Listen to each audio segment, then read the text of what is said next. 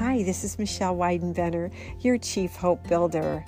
I am the author of Moms Letting Go Without Giving Up Seven Steps to Self Recovery. You can down that, download that for free at momslettinggo.com. Welcome to the podcast that will help you feel at least 15% better. Feel free to join our Facebook private group, Moms Letting Go. Also, and surround yourself with other moms who understand your pain. If you would like to take your journey into a deeper accountability and recovery for yourself, join us at momslettinggo.teachable.com where we have a subscription membership. We have a tribe of moms who are all together in support groups and coaching, and we study together and grow together. And we are going to write a book together so that we can help other moms come into recovery with hope and determination and a way to find their own identity and recapture their purpose that they lose in the throes of dealing with an addicted loved one. If you find this podcast helpful, please subscribe and leave us a review because that's how other moms will be able to find us too. God bless. Welcome, welcome, welcome. Today we have Jesse Harless. He is an author of several books, but he doesn't hold back on his new book, If Not You, Then Who? He shares the story behind his battle with addiction.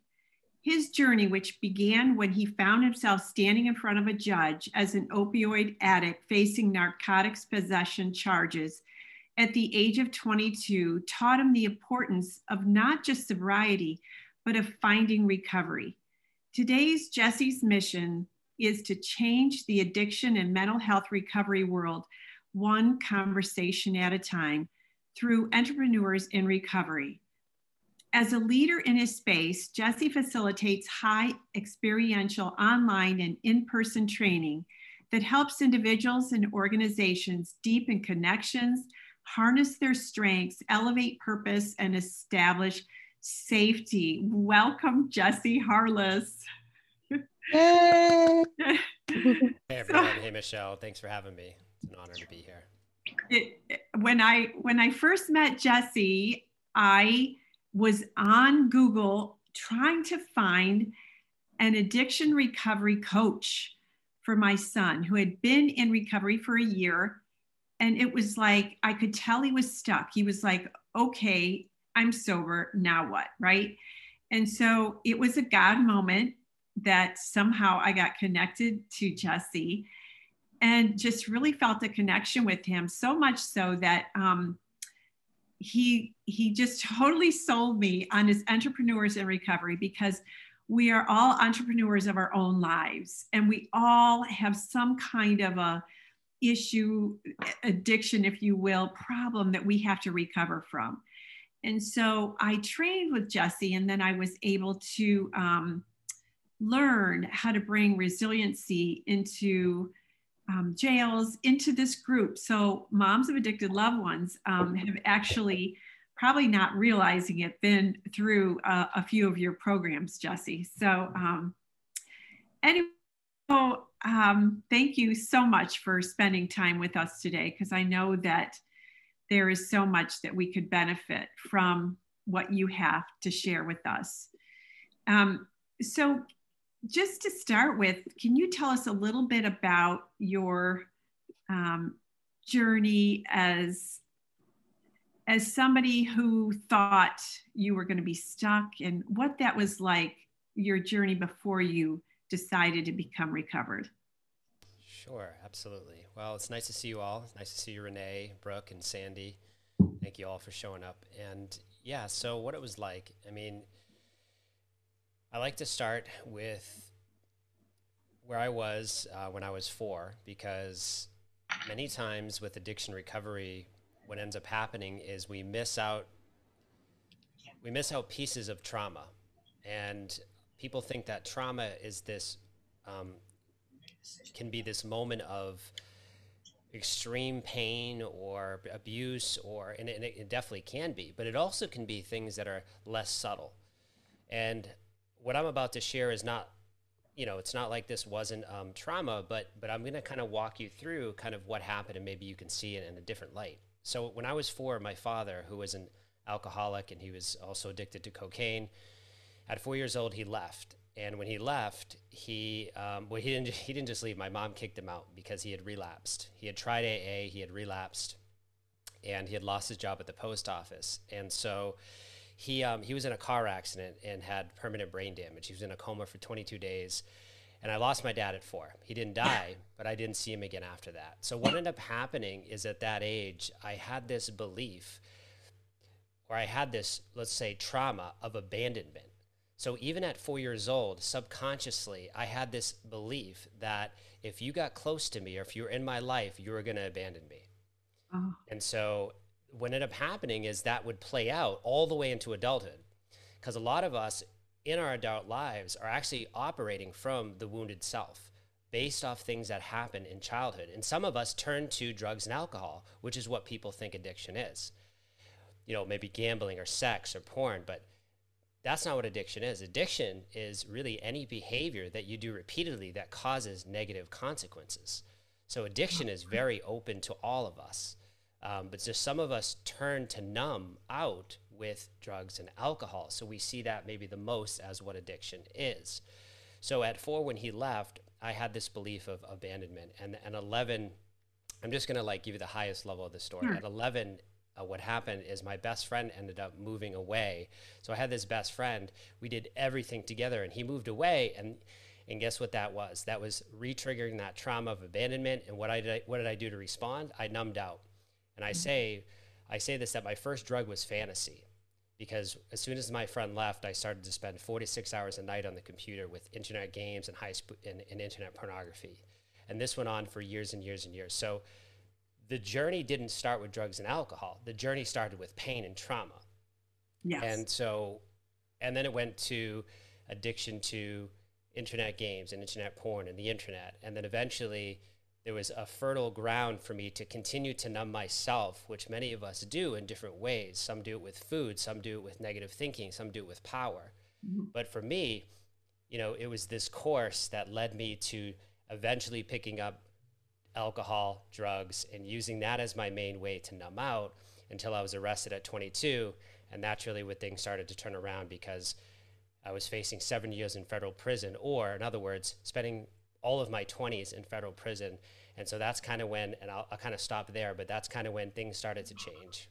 Wow, what a story. Well, you're an inspiration to so many because uh, so many of our um, loved ones are are at that place and um, we don't know how to help them with their trauma you know they have they're adults you know uh, right now and they have their own journey but moms always want to figure out you know what is that how can we best help them through that trauma and sometimes moms even you know harbor the guilt thinking that they're the ones who caused the trauma um, I'm going to back up just a minute because I, I love the title of your book if not you, then who? Can you tell me where you, how did you come up with the title of that book and how is it relevant? Yeah, thanks for asking that question. You're only the second person to ask that question. And it's actually a pretty cool story. So, what happened was during COVID of last year, well, actually, let me back up a little further. Um, in 2019, I set out to facilitate at sober living residences and treatment centers and drug courts and even companies.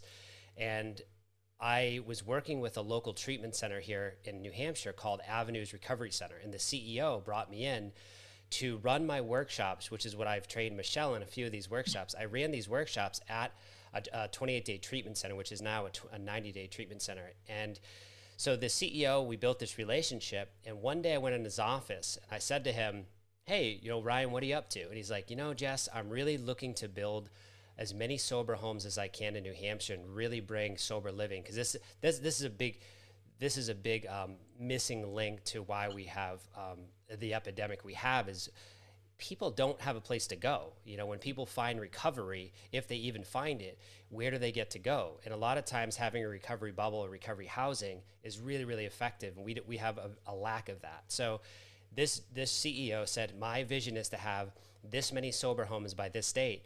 And I just said to him, I said, You know what, Ryan? I'm sure I said a few other things before that, but I said, You know what, Ryan? If not you, then who? If you're not the one that's going to do it, no one's coming to save us. We need it to be you. And I could tell in that moment that I had struck a chord. And obviously, those words came from God. They didn't come from me. It was just it came right into me. And so he didn't tell me this, but last year, so this is in 2019, the beginning of 2019. Last year in 2020, he hired me to work with his staff because COVID was a very, very difficult, challenging time for frontline workers and mental health counselors and addiction counselors. So he brought me into his treatment center with 24 people, and I ran a building resilience workshop. At the end of the workshop, he pulled me aside and said, "Hey, um, I just want to let you know, you know, you said these words to me." Um, a little while back, and I want to let you know I've opened up multiple sober homes since then.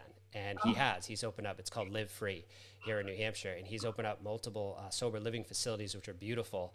And he said, "You said said to me these words: If not you, then who?" And I actually printed out those words and put them right up in my office. So every day I'd look up and I'd see, "If not you, then who?" And as soon as he said, I was in the middle of writing my book when he told me this, and I'm like, "Oh my God, Ryan, that's the title. That's the title of my book." And so that's actually how it happened. What a great story. And you know what? It's kind of like what I tell all my moms. Okay, you guys, if not us, then who? Like, who's going to be more an advocate for the children, for our children, than we are? Like, anyway. So yeah, I I love that, and it's just such a good example of how you don't always know how your words are going to affect somebody and empower them. Um, so thank you. Yeah, thanks for sharing that. So um, boy that's that's great. I'm sure you you felt pretty good about that too yeah. Um, so in the book you recommend that every single person work on his or her recovery. Um, and obviously this applies to moms of addicted loved ones too. You write about the fears recovery toolkit. So the f the e the a the r all stand for one thing. And so fear is focus on recovery, E is elevate your recovery, A is resilience in recovery. Oops, I got uh, appreciate your recovery, and R is resilience in recovery.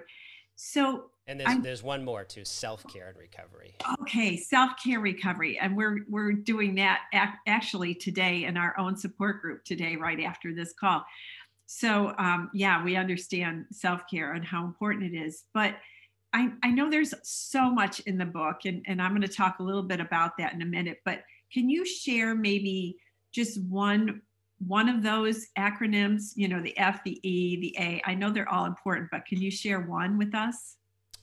Yeah, which one would you like to me to go through? I mean, how about I just start with the first one? So okay. the first one, everything is intentional. This fears recovery toolkit isn't some marketing ploy for me to become this really big Tony Robbins and recovery person. Not at all. I've been in recovery for 15 years. I've lost family members, I've lost friends, everything you could imagine to overdose, to suicide. And I always ask myself, what is it that I could have done? And it's not that I'm trying to be a martyr or some savior. I just realized with all the recovery experience I have, with all the, con- I've had thousands and thousands of conversations with people in recovery. I literally talk to people in recovery every day, all day. So I asked myself, what did I do and what did I learn from others that they did that helped for long term sustainable recovery. I'm not talking short term spin dry cycle and you're right back in the system again. I'm talking long term effective recovery. So I spent lots of money to learn from many mentors and do many, many things myself for over a decade to overcome severe anxiety, panic disorder. Because we don't just have addiction. That's that's that's that's the solution to numb out. We have underlying causes and conditions. We have mental health conditions. We have things that we have to deal with. So how do we attack or tackle all of these things? So this fears recovery toolkit is the ultimate wellness toolkit. And it's wellness for specifically people in addiction and mental health recovery. So it's not just addiction, it's mental health. Because I mm-hmm. studied mental health for 10 years to be really understanding because of my severe anxiety. So focus on your recovery is writing down your recovery priorities every day, no matter. You might do it the night before, or you might do it when you wake up in the morning, but every day you're going to grab a to do list, whether it's in your phone, which I don't recommend. I actually recommend you write it down physically. you buy a daily planner. Yeah, because something happens in our brain. That's why journaling, which is another part of my process, journaling I've been doing for 15 years, because there's something that happens therapeutically, healing. That's how I was able to write my books. You know, I had these 15 years of journals to refer to, and that's also integrity. So I can go back and look and say, wow, this is what happened to me. Mm-hmm. Because oh, we, we forget the progress we've made. So, ah. so focus on your recovery is really three steps. Focus on your recovery is write, write it down. So make, write down your recovery priorities first. So before you even write in your calendar like oh i have to pick up groceries i have to pick up my daughter i mean you're going to write down your recovery first you're going to write down okay i'm going to do yoga at this time. I'm going to go to this meeting at this time. I'm going to talk to my therapist at this time. Whatever is a priority for your recovery because recovery is holistic. So everyone has a different version of recovery. So that's the first step. The second step is your recovery team. And when i say recovery team i'm not talking about people who go to aa i mean everyone. Everyone needs a support team, a support tribe, uh, whatever you want to call it, your dream team. And that can include God, it can include your dog.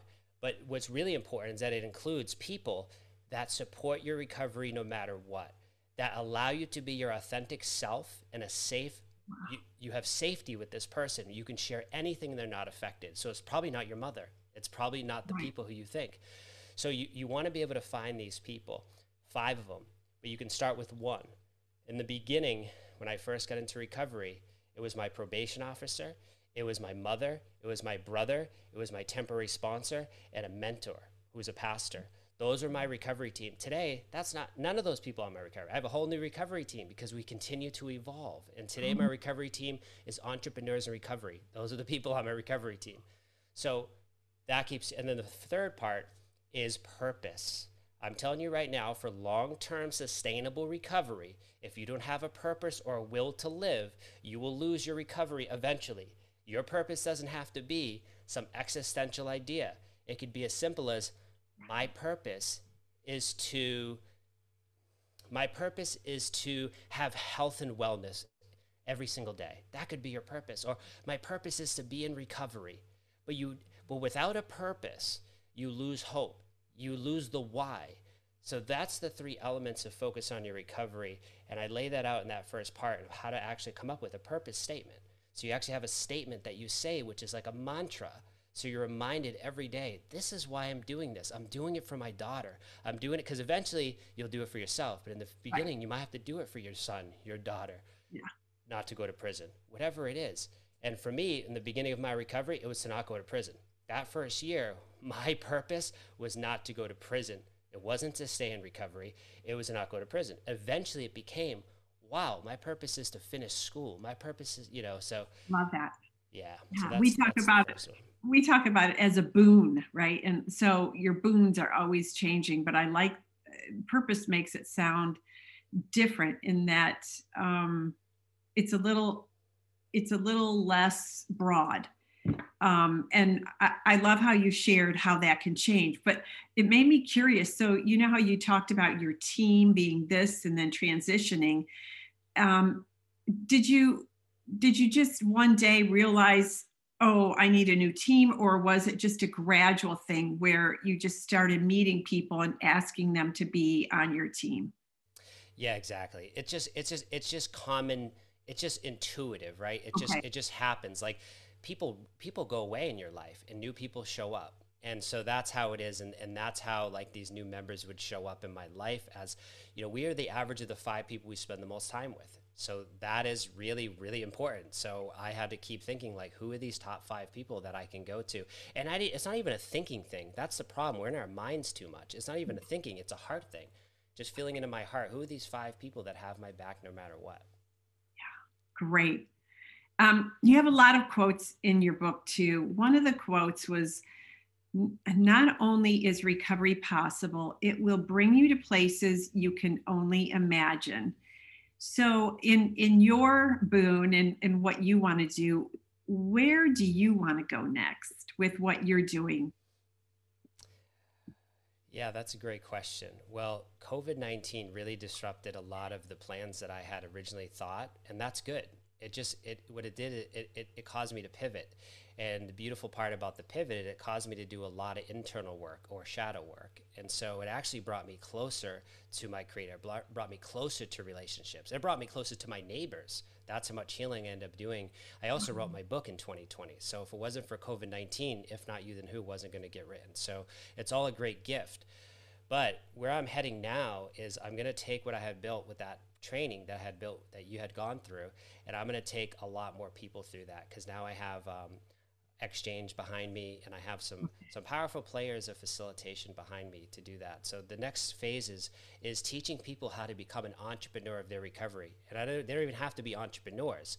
They can just be facilitators and learn how to speak to groups of people in the most powerful effective way which is with psychological safety with psychological safety yeah oh my goodness that's so important just those three words with psychological safety. Yeah, we have to feel safe in order to open up, no doubt.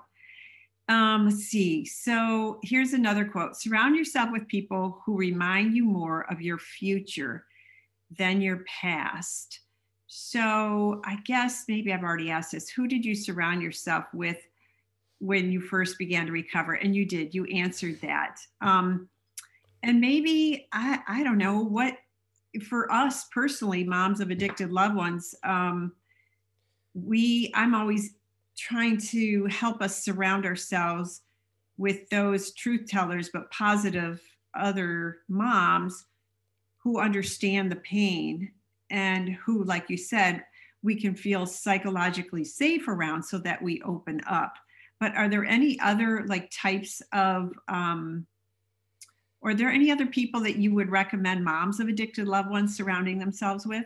Well, let me explain too that a recovery team is different than mentors. Okay. This is really important. So, recovery team are people that I can pick my phone up and text right now. That's recovery team. Oh, okay. Mentors is that quote you just said. And Dan Sullivan is one of those mentors. That was his quote. So, in Elevate Your Recovery, I talk about who are your three to five mentors and mentors can be dead they can be alive they can be mm. you know some people's mentor is wayne dyer carl jung you know whoever it is for them but some people's mentors they do have access to and those those mentors you know i talk about adding value to them so what i recommend is you know so the recovery team is very specific and it's life and death actually that not having a recovery team can be the difference of life and death. I've seen this over and over again. Not having people that are in your corner, that when those dark that darkness hits, you need to be able to share that. That weird stuff that happens in our psyche, we need to be able to share that with someone. So the mentors, though, is people like let's talk about Hal Elrod, right? So he was someone who showed up in my life in 2016. He wrote an amazing book called The Miracle Morning. And that person, as soon as I met him, I knew when I looked at him, I said, This is a person I need to learn more about and stay close to. So he became one of my main mentors. And I did everything I could to stay close to him and, you know, add value to him so I could stay around him. But I have mentors too that I read every day that are not alive. So, you know, mentors. So you really want to find people who speak to your heart. What makes your heart sing? Like when you read, maybe for you, it's like reading, uh, an author that you just love and you love their words. Like that could be a mentor of yours. Um, but for me, mentors are also people that I also can add value to so that one day I can be talking to them and maybe working directly with them. And, and fortunately, I've had the opportunity to work with Hal and different people oh, that, so that I've had mentors. I think Hal Elrod was one of the the books that I read years ago. Weren't there letters that somebody wrote from prison. Am I confusing him with somebody else? Um, I guess twofold question: Who is Hal Hal Elrod? What I know you just mentioned is one book. Did he write another one though before that? Um, well, he's written a couple books, and the biggest one that he's written was the Miracle Morning. That one he has over three hundred thousand people in his Facebook group, so it's huge. I mean, it's a huge worldwide movement. Um, but he wrote another book um, recently. Oh, it's, it's, it's escaping me, but it's okay. Um, yeah, so it's. I, will look him up, but yeah. So when you said like he became your mentor and you wanted to to bring him value, specifically, what kind of things then did you do for him in order to um, really study him better? Because you are the second person just today who told me that Dan Sullivan is their mentor. And so I'm starting to listen to like, hmm, so how how do you find those mentors and um, get them not to notice you, but just to want to pour into your life so that you can continue to grow? I know you don't look at it that way. You looked at how can you serve them. So, what specifically do, do you do for Hal? Yeah, that's a great question. So, so one of the ways that you can add value to people. So let's let's get. I'll give you the Hal example from when I met him to today. So I read Hal's book in 2015. So I I add value. I added value by re- buying his book and reading it. So that's the first step. I read his book and I said, "Whoa, this book is going to change my life." And so I started to do the practices in the book and I joined his his community. So then in his community, he said he was running an event in Chicago and that was way out of my comfort zone. So that's another part of this is getting out of your comfort zone. So I was like, man, I'm going to go to Chicago and I'm going to meet Hal like this for 3-day event. This is out of my comfort zone. I did it anyways. I just signed up. Mm, well done. Yeah, so then I went to Chicago and I had an opportunity as I waited in line to talk to Hal to actually talk to Hal. And I had only 1 minute to say what I needed to say to him and I said exactly what I wanted to say. And so Which from was? There, Do you well, remember? Yeah. I said to Hal, I said, Hal, your book is going to be a powerful force for good in the addiction and mental health community. If you didn't already know that, I'm sharing your book with all of my friends, which caused a ripple here in New England and New Hampshire after I shared that book with many, many people. And I said, I don't know if you know this, but, and he actually looked at me and said, Jess, you know what's funny about that? Amazon put my book in the substance abuse section of their warehouse and it's not a book on substance abuse. And so, guess what happened? So, this is going to be a fun story. So, then I said, okay. And so, what I did is he had this event coming up in San Diego. And I'm like, I'm going to sign up for this event. So, I went to this event. I sat as an audience member. It was very life transforming. And I said to myself, I'm going to speak at this event someday. This is so this is the end of 2017. I said I'm going to speak. Oh no, this is the end of uh, 2016. I'm going to speak at this event someday. You know what I did? I joined Hal's Mastermind. I didn't. I couldn't even afford it. I did it anyways. I found the money. I split it with my friend. We joined his mastermind, and I said, "I'm going to leave my job. I'm going to speak at this event. I'm going to do all this stuff." And that exact happened. I spoke on his stage twice now. I spoke on his stage in 2017. Now, is that going to happen for everyone? No, but I was so determined, and I was so blown away by the synchronicities of this of this situation. And I want to let share this one aspect. I told Hal, I said, Hal, Oh, yeah, by the way, after I met him in that first event, I went to my best friend, who's been my best friend for 12 years of recovery, and I said, let's write the book, The Miracle Morning for Addiction Recovery, together and pitch it to Hal and see what he says. We pitched it to Hal, and Hal said, I'm glad you said that. We're thinking about writing that, so send me your proposal. We sent the proposal to him, and he said, Hey, Jess, I have the voicemail saved on my phone still. He said, Jess, we're not going to be able to have you and Pete write it, but we're going to have Joe Polish and Anna David write it, who are big time names in the spaces of like entrepreneurship and addiction recovery. And he says, but we're going to feature your stories in the book because it was your idea. So the Miracle Morning for Addiction Recovery came out.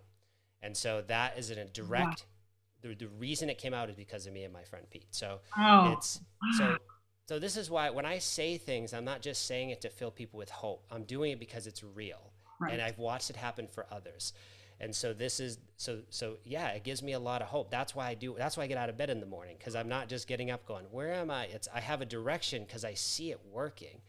And um wow it's powerful. Wow that is yeah. I i think i want you as my mentor. I'm just saying that right now. I think you already are. Um okay so let me see another question here. Um another quote If you read good books every morning, visualize and strategize your goals, and write your insights in your journal, you'll have an amazing life. That was Dr. Benjamin Hardy. So, my question to you is which books have you found to be the most helpful in your life? And I know you just mentioned one already by Hal, but any others? Wow. Yeah, there's a lot. I'm a reader. I, I don't know how else to put it. I, I read hundreds of books. I just love reading. So, like some books, though, I read like eight times, and a lot of people oh. don't hear that because, or they don't they don't know that they should do that. But I recommend if you have a book that's really changed your life, read it many times, and it becomes part of you. And so, like Miracle Morning was was a big one, but another one was The Untethered Soul, and I really needed to read that book like eight to 10 times. And li- actually, I listened to it on audio eight to 10 times to really understand what Michael Singer was saying. And so that opened the paradigm up for other books. If I didn't start with that book, I couldn't have opened up to other books. So that one really helped me. Um, so that was a big one. Um, I'm an empath. So if you don't know what that means, I'm I'm a highly sensitive person. I've been a highly sensitive person since I was a child, and I'm also very intuitive. And so instead of like I used to numb all these things out, by the way. When my intuition would tell me something about someone, I'd just numb it out. So I don't do that anymore. I honor my intuition 100%. So I really like Dr. Judith Orloff's books. She has a book called Thriving as an Empath. Very powerful book from someone like me. So that's um, that's another one I'm currently still working. I've already read it, but I'm you know rereading it. Um, oh, maybe maybe maybe one more. Do you want one more or sure? Yeah. Okay. Um, uh, if you don't have it, that's okay. We can go on to the next one. So. Well, do you want to know one? Uh, do you want to hear one about entrepreneurship? The one of my sure, favorites. Yeah. This is a secret one people don't know about. That um, the most important entrepreneur book I've ever read in my life, and it's it's it's such a profound book that like I don't even like. I I just don't even know how to describe it. But here's what it's called: How the Best Get Better by Dan Sullivan. How the Best get better. That book is 30 pages long, and there's not a more powerful book that I've ever read about entrepreneurship. Wow, that was Dan Sullivan again, right? You said that how the best get better. Oh wow. Okay, I, these these are great. Okay, um, I'm going to be d- getting those and reading those books. Um, let's see. Every day, ask yourself this question: What one thing can I do, no matter how small, that would help elevate my recovery. That was one of your quotes. So, what are a few examples of things that you've done to elevate your recovery? I think you've shared some of those, but you can share others. And then, is is there something that you can recommend moms of addicted loved ones do to elevate their rec- recovery too? Yeah, so to elevate my recovery, I mean, I'm someone who I, I like I like routines. So I like morning routines and I like nighttime routines. So like to elevate my life every day. You know, Hal says this, how you start your day is how you create your life because your day is your life. So when I start my day right in the morning, it sets the tone for the entire day. Do you and make so your bed? I do. I do. Yes, I, I do. Have, and I, by the way, this is all in my book. So if you buy the book, if not you, then who? I literally tell you exactly what I do. And, yeah. and that's so, why I'm bringing it up. So yeah. yeah. Okay. Yeah, so so that's kind of how I elevate my life is daily is by having a morning and a nighttime routine that works for me, and it keeps evolving as I talk to more people who give me interesting ideas. Um, and so as far as moms elevating, you know, you got to understand, I grew up without a dad, and I didn't have a replacement dad. There was no, my mom didn't date anyone else, so she's been single for over 30 years, 40 years, and so I I was raised by my mother. So, you know, it's just me and my mom, and um, so that's that can be challenging too right? Having um, that dynamic where the mom has to play the feminine and the masculine your whole life. And so that that's it's a challenging thing. So i have two older brothers who have a different father too. So there's a lot of interesting dynamics. And my mother was abused by my brother's father severe domestic violence. So mm. there's a lot of like different pathways that, of trauma that happened and that gets passed down to the children. So Okay, so um, my my the way to elevate yourself is to do the self care yourself. Is to learn about yourself being someone who's also wounded. Every human is wounded. And once you acknowledge that your feelings are valid and that you can sit with your feelings and feel the feelings and take responsibility for your feelings, you'll realize that even though the person outside of you you think is affecting you, it's actually you affecting you because you're not taking responsibility for your feelings. And it's a hard thing to say, but I'm telling you, once you start to do that and feel your feelings the whole way, you will start to forgive even the addict around you that continues to do what they are going to do anyways. So it's it's it's it's not easy to accept that, but that is something that even I have to do with people in my life because I've been in recovery 15 years now. I'm not this addict, felon, oh, on the run. Like I'm very, very in a good spot. So it's not that I'm perfect. It's not that I'm fully recovered. I'll never have addiction and watch it. But I don't live like that. In fact, I've got to a place now where self care is such a priority. I help people. I, I coach more people who are not in recovery than are in recovery. Why? Oh. Because everyone needs recovery. And, and, and what I mean by that is by, from their poor habits or bad habits, from the thinking that keeps them stuck, from the addiction to unhappiness, codependency, all these other things that really keep us stuck. So, mm. really going through the process of feeling your feelings the whole way. Don't let them get stuck. Don't try to control. Don't try to protect. Don't try to avoid. It's very hard, it's very painful. But that process helps you to have extreme compassion for people, even when it's really difficult. So, that's that's going to be what I'm going to leave you with. Good, good I, I just um, listened to uh, Dr. Caroline Leaf's um, podcast the other day, and I'm going to be sharing it in our, our group uh, with how what to do with depression and worry. And the number one thing, the first thing that you have to do is like what you said is you have to be aware that you have that feeling first and allow yourself to have that feeling and that you know kind of analyze that feeling instead of just burying it. Um, which which podcast do you like to listen to? Do you have any favorites? Mm, well, you know, I used to listen to Hal's podcast, which was the Achieve Your Goals podcast, which is a really good podcast. I've actually been on that podcast, so it's a really great oh, podcast. Mm-hmm. Um, but that that one is the one I listen to. You know, I'm not into podcasts as much as I am into YouTubers that I really like, and as much as I'm into listening to audiobooks. So that's that's what I like to do in my spare time is like listen to certain YouTubers and listen to audiobooks. Not so much podcasts. So sorry, I just how. Oh, that's okay. I I just I I walk and I run sometimes, so I'll just make sure I have a podcast on. It just fits my lifestyle, but I understand. So, who are some of the YouTubers? Does uh, does anyone just stand out that you think could um, be a benefit to us? Hmm. Um.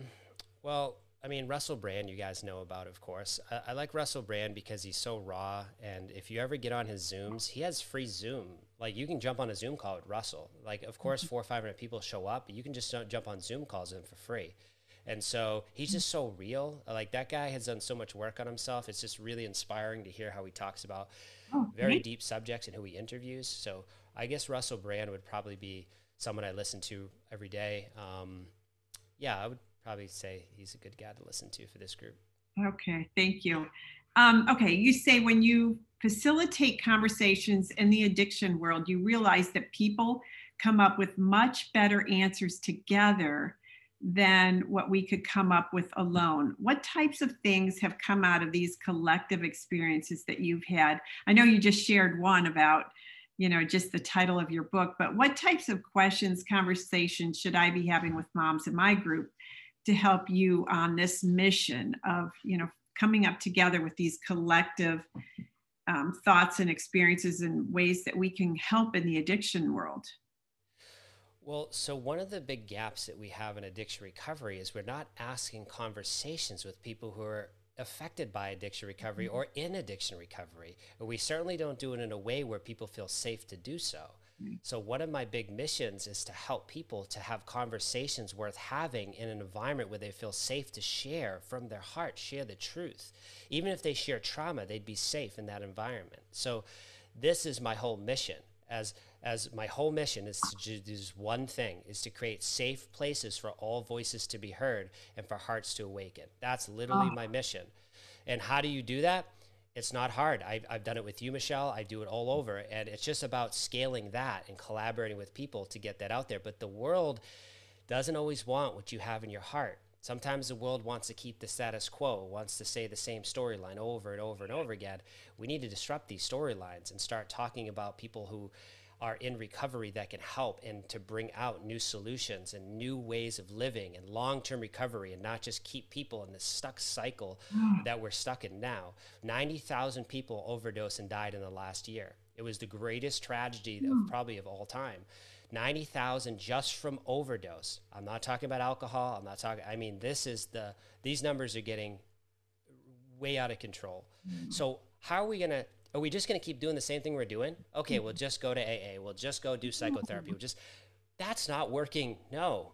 We need to disrupt it. We need to start to get people to the table. We need new television networks. We need new newspapers. We need to start to disrupt at the highest levels to say, hey, let's have conferences and, and even discussions online where we bring huge amounts of people to the table and someone facilitates it professionally and they're able to create a safe space for the needle to start moving and this is the work that I do, and this is the work that I mm. help others to do, is to become a facilitator, a master facilitator, to be able to create those conversations worth having. Mm. And so that's really my highest task: is how do I, you know, get my voice out and get others' voices out who can who can do this, and to because here's the thing is we may think we have all the answers, just like the government thinks they have all the answers, and the bureaucracies and companies and the leaders at the very top think they have all the answers. They don't. The hmm. answers come from the people. So, by crowdsourcing the voices of the people, we get solutions that we never could have imagined by taking three people at the top saying, I think this is what we'll do for all these people. Yeah. So, right. so these are the new paradigms, the grassroots movements that from the bottom up that we talk to the people. How do you think I wrote my book? I crowdsourced thousands of people at treatment centers and sober living homes and in recovery and professionals and entrepreneurs in recovery to be able to write this book. So that's how I think is a mm. better way to approach things instead of going, wow, I have all the answers. I'm so smart. How about I go to the people and ask yeah. them, what do you think recovery is like? What, what helps you when you wake up in the morning? How do you stay sober?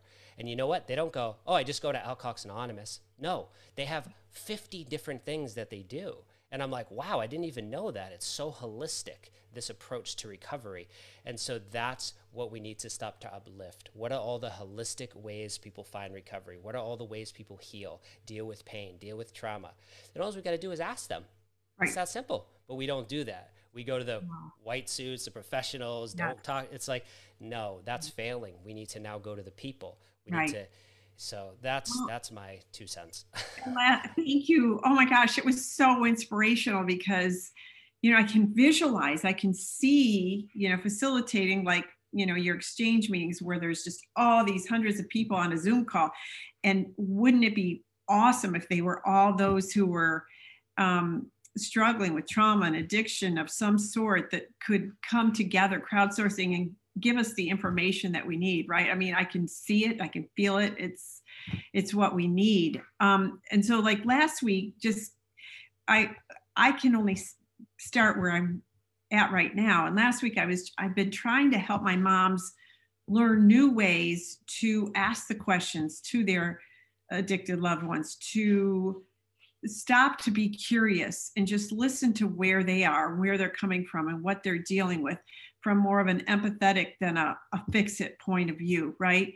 And um, sometimes I think your safe place, they must not feel safe talking to us because so many of them won't open up to us. Yeah, I mean, so people who it, you have to meet people where they're at, right? So right. if you have someone who's two weeks away from fentanyl or two weeks away from crystal meth or two, you're not going to be able to get them in a safe setting to be able to talk to them where they're going to be able to share their whole life story with you. However, if I get 10 of those people together and I show up as myself and do that in a group that's in a circle, that's a safe space. Okay. I share a little bit of my story first and then I and then I use the choreographies to mm-hmm. create the safety, I will get them talking. But that is not something that anyone can just do. That's something that takes some training and it does take this trauma informed approach where you know how to handle the trauma that's going to be shared. People know you might look at someone and go, "Oh, they're poor poor person, they're an addict stuff." That person is very smart, very intuitive, and very and can sense energy and can sense when it's safe. So okay. people know intuitively when it's safe. So it's not always easy. And by the way, you can't always create safety for the whole group. That's another thing. Sometimes people, no matter how much you try, won't feel safe to share, but you can make sure that every voice gets heard every single time in every single workshop and event you run. That's what I can guarantee. Is every voice is heard every single time. And there's so there's ways to do that. And it's as simple as saying, is doing this. Um, I can go into a group, any group, anywhere in the world, and say, "Hey, uh, it's so great to be here. Nice, nice to see you all. Um, hey, here's what I want to do right now. I want you to take a moment, grab a pen. So obviously, you want to make sure they have a pen and something to write on. Be like, hey, I want you to just answer this question for me. Why is it important for you to be here today? Why are you here? And they could be sitting in a treatment center. They could be sitting in a conference hall. They could be sitting in a church. I'm just asking the question why is it important for you to be here today? Why, why did you show up? That's it. It's a purpose question. And let them write that down. And some people might write, oh, because like this group saved my life, or because I heard that you might have something to share in this, or, you know, I've had depression today and I just wanted to sit in this group. And they're going to write down all different responses. And then what you do is you go, all right, in just a moment, I'm going to put you into pairs. See what I did right there? Mm-hmm. I'm going to put you into pairs. You know what happens then? Every voice gets heard every voice gets heard. And even if when we bring them back to the group again, if people if not everyone shares out to the larger group, that's not the point. The point is everyone got to share. Even if they got into that pair and they just shared, I'm having a really tough day. And that's all they had to share, their voices were heard. Okay. Yeah. So so it's not hard. We just don't know how. And so it's really just a matter of a few shifts and a few ways to to create these you know, I actually do a whole training on psychological safety and all this stuff. And so I do it within other communities. I do it with professional recovery coaches. I do it with Exchange because it's so important that we do this because I've gone you uh, just imagine me going into 28 day treatment centers, sober living homes and drug courts, the uh, amount of trauma that gets shared when people are sharing in the report outs a lot.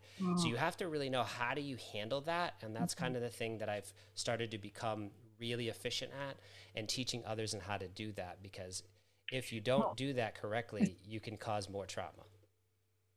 Oh, no pressure, right? But from an empath, you know, you're an empath, and knowing that you do that and you've learned to do that is really powerful to me to hear because, you know, sometimes we, um, when we hear the trauma, it's difficult not to wear it and to absorb it. But um, you've you've learned how to um, def- not deflect that because you do care, but to help them feel safe enough to share it. But at the same time, you don't feel like it's your responsibility to do anything more. Yeah, yeah, I could go into this pretty deep, but yeah. Yeah, we won't do that today. okay, so um, all right, I just want to share again um, where you can find Jesse's book and um, probably at Amazon and Barnes and Noble, right? Maybe Apple and Google. Well, right now the new book is just on Amazon for now, and then okay. I'm I'm working to. Um, it, it, I'm a self-published author, so there's ways to get your book on Amazon and other. I mean, on uh, Barnes and Nobles, and I haven't done that yet. So right now it's just on Amazon. Yep. Okay. Well, I should serve you and do that for you because I know how to do that.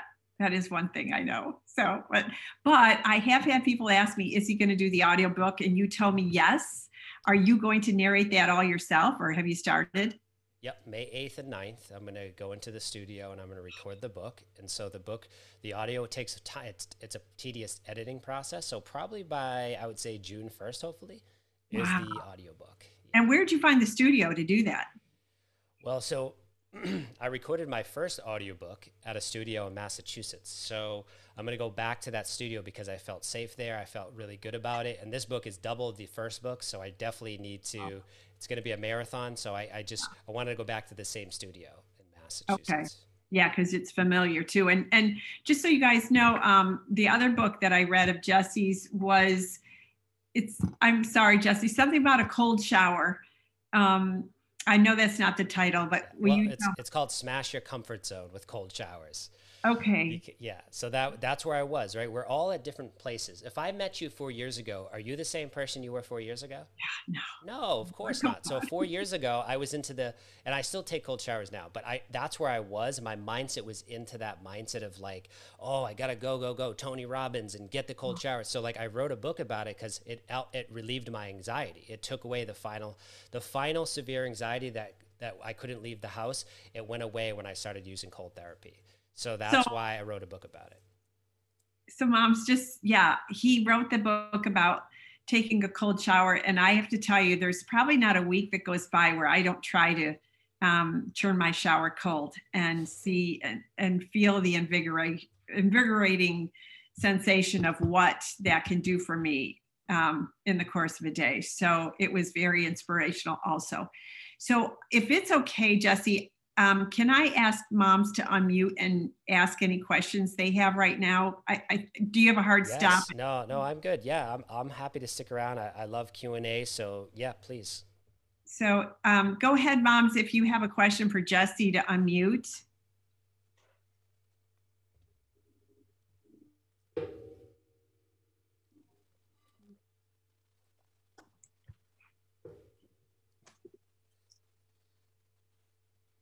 Hi, Jesse.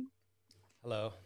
So glad that you're here. Thank you for being here. Even though I missed the middle of that, I will go back and and listen to it again. But I I text or I chatted with uh, Michelle.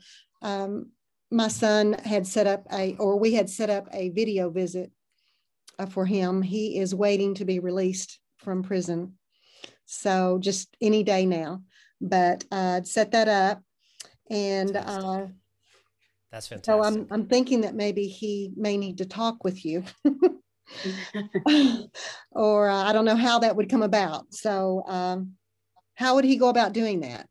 He's going to be in a 90 day um, uh, transitional house. Yep. So, I mean, yeah, it's it's he could just send me um, an email. That's probably the best way. Just send me an okay. email and yeah, or or just connect to me on Facebook or Instagram. Yeah, Okay. I, I respond to all my DMs on Instagram and Facebook that are not okay. trying to scam me, which is some of them. But mm. yeah, just yeah. have them um, email okay. me or yeah, my email um, is jesse at jesseharless.com. So just Jesse at and then your name. Yep. Dot com. Yes. Okay. Okay. Um, I purchased your book this morning. So I'm looking forward to reading that. You'll love it. You'll yeah. We're going to be pumped up, moms. Oh, if we are. You, we are. We are. I'm, I'm, excited for this next step. So thanks so much for your support. Yeah. Yeah. See, I'm already doing that. Wasn't that one of the steps there? Yes. Doing yeah. part of my recovery team. Is that right? Or focus, right? Yep. Yep. Focus on your recovery, build your recovery team or your tribe or your dream team or right right. team, we're, we're doing that. We have been we, doing that so maybe we should read the book for um may in the group. Mm-hmm. in the group and then talk about the fear and then the self-care too. That that's an idea so think about that. Yeah that's a great idea. Thank you for sharing, Jesse. I appreciate you being here. Um, some of your book suggestions, your book, of course, um, but my son you remind me a lot of my son in that he is a deep empath and he um, really used alcohol to numb a lot of that had some trauma that we weren't aware of and um, takes everything in saw things all through his young life with people going on around him that others missed. And so um, i want to purchase some of these books not only for me but for him to because he needs to learn how to channel that to use that um, and I just think that some of the suggestions you have here will be really good for him. He's growing, he's um, almost a year sober and in recovery. Um, and so, thank you very much for the work that you're doing to help others like him um, truly recover and, and grow to be who God created him to be. So, thank you so much. Well, thank you, and thank you for sharing that. And and um, yeah, I'm so grateful you said that. Is because a lot of people in addiction, I think it's a really high percentage, are highly sensitive people, and we don't learn about that. Um, that's not taught. So one of my goals is my next book is to write the book Empath in Recovery. So I Oh. already reached out. I reached out to Judith Orloff about it. She's like the famous person um, who talks about empaths, but she didn't want to because she's too busy to help co-write it. Because I wanted to write it with her, but she's just too busy. So I'm have, just like anything, we just got to do it ourselves. So I, Right.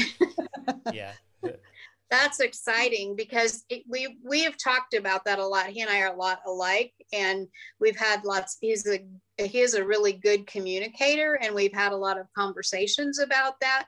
But it's hard for me to, know exactly how to to channel that with him. Um, and so I'm ang- I'm really anxious for him to read the, your book and to read these books and to think about. He's he's actually thinking about how he can serve in the recovery industry and how he can ha- how he can work there and i don't know if that's how god will lead him or where that will go but um, he has a huge heart for people that um, have had the same struggles that he has had like he's really enjoying living in the sober living home that he's in um, because he they get him they understand him and he understands them and so um, it'll it will be fun to see how God uses him.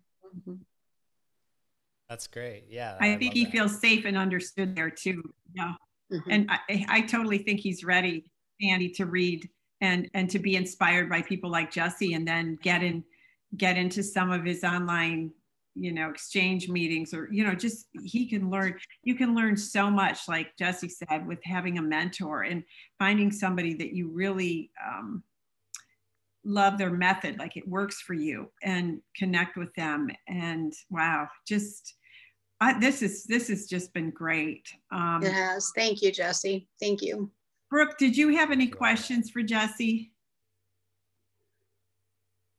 i'm putting her on the spot I do appreciate you being here. I just wondered if you had any advice for people who are who love someone who's in an active addiction. Yeah, it's it's um, the best example I can give you is my brother. He's 50 years old.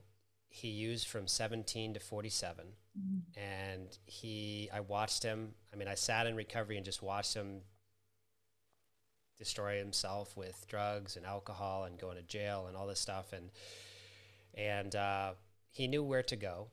And that's all i can recommend for you is make sure that you just keep feeding compassion and love and doing the work on yourself so that when he's ready he's going to come to a safe person and say i'm ready now. What do you can you help me? And if he doesn't feel that way he won't. He'll go someplace else. So that's what i recommend is just continue to feed yourself. Fill your own cup. Fill your own cup. So when he's ready he will come. And so my brother that's what i did for him. I never pressured him at all. I let him i mean he made he, he blew his life up and i didn't do i there's nothing i could do about that. That was his choice. He knew where to go and i never pressured him. When he was ready he came to me and then he relapsed for a year and was gone again. And then he came back and now he has almost two years of recovery. Mm. So he's he's now almost two years. So that that's 30 years. So mm. you know i'm not saying it's going to take that long because we are in a whole new age which is beautiful. Things are happening very fast now. It's very exciting. But that's what i did as i held the space for him. I took care of myself and he knew where to go and he came to me and i helped and then he was on his own because once they come to you they're going to just ask a few things and they're going to find their way so he found his way but i was there to at least give him some groundwork The pressure the You're- pressure that I feel right now is is very real. Eight of his friends died last week. That's eight oh of overdoses.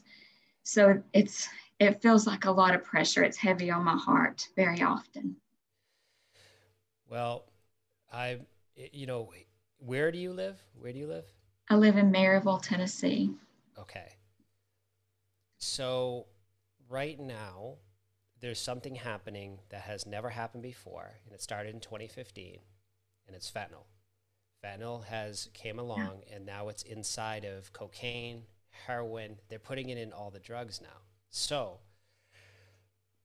that's a serious thing. But here's the thing: even there's there's, if your son can, you know, find something that will help him to connect to himself or something greater than himself, meaning finding a meeting online in therooms.com in therooms.com he might he might resonate with a meeting that has to do with something you never would even expected. Not aa not ha not ca it could be something completely other than those because there's all different types of meetings on there also there could be a local how old is your son He's 31. Okay. So my one of my best friends is 31, and uh, he actually lives in the same condo unit as me. And uh, he was in seven psych wards. He was in 11 treatment centers, and now he's six years in recovery. He has two rap albums, and he's re- doing really well. And I want to let you know that there's hope. And like he was in a really hopeless state. So, you know, I wish I could say like this is what you need to do, but I can tell you that he can always reach out to me if he wanted to reach out to me, I'm always open. He could reach out to me. Um, but he will find where he lives, there is a group of people who are staying in recovery that he would resonate with. He just probably doesn't know that exists because there's a lot of stereotypes about you know meetings and the way recovery is but there's amazing young people in recovery. So let's just use the term woke so intuitive doing major things in recovery. And um, it just we just don't know that because the news doesn't cover that story. Papers don't cover that story but there's thousands of people who are at that age in recovery. And it's like i said my best friend is that age. So um, and he's and so yeah so you know keep taking care of yourself but let him know like you know hey you know check out because i wish i could say to you here's 14 authors like me who have written this book they no, we have to be the ones that inspire them. People don't even know they can do the thing that I did. I knew it because I had people who are entrepreneurial. I had no idea I could write my own book, do it all myself. So now I want to help others, but your son just haven't hasn't seen that society of young people who are in recovery who are doing it their own way. They're not just using AA, they're using all different ways and it's very beautiful to see it. My best friend, he doesn't go to AA. You know what he does? He does a lot of things, but he's into he's he's into astrology. He's into yoga. He's into rap. So he actually is a positive. He's a um, a high con- he's a conscious rapper. So he writes lyrics, and that is part of his recovery. He also has a recovery team. I'm on that team, but he doesn't go to meetings. He doesn't.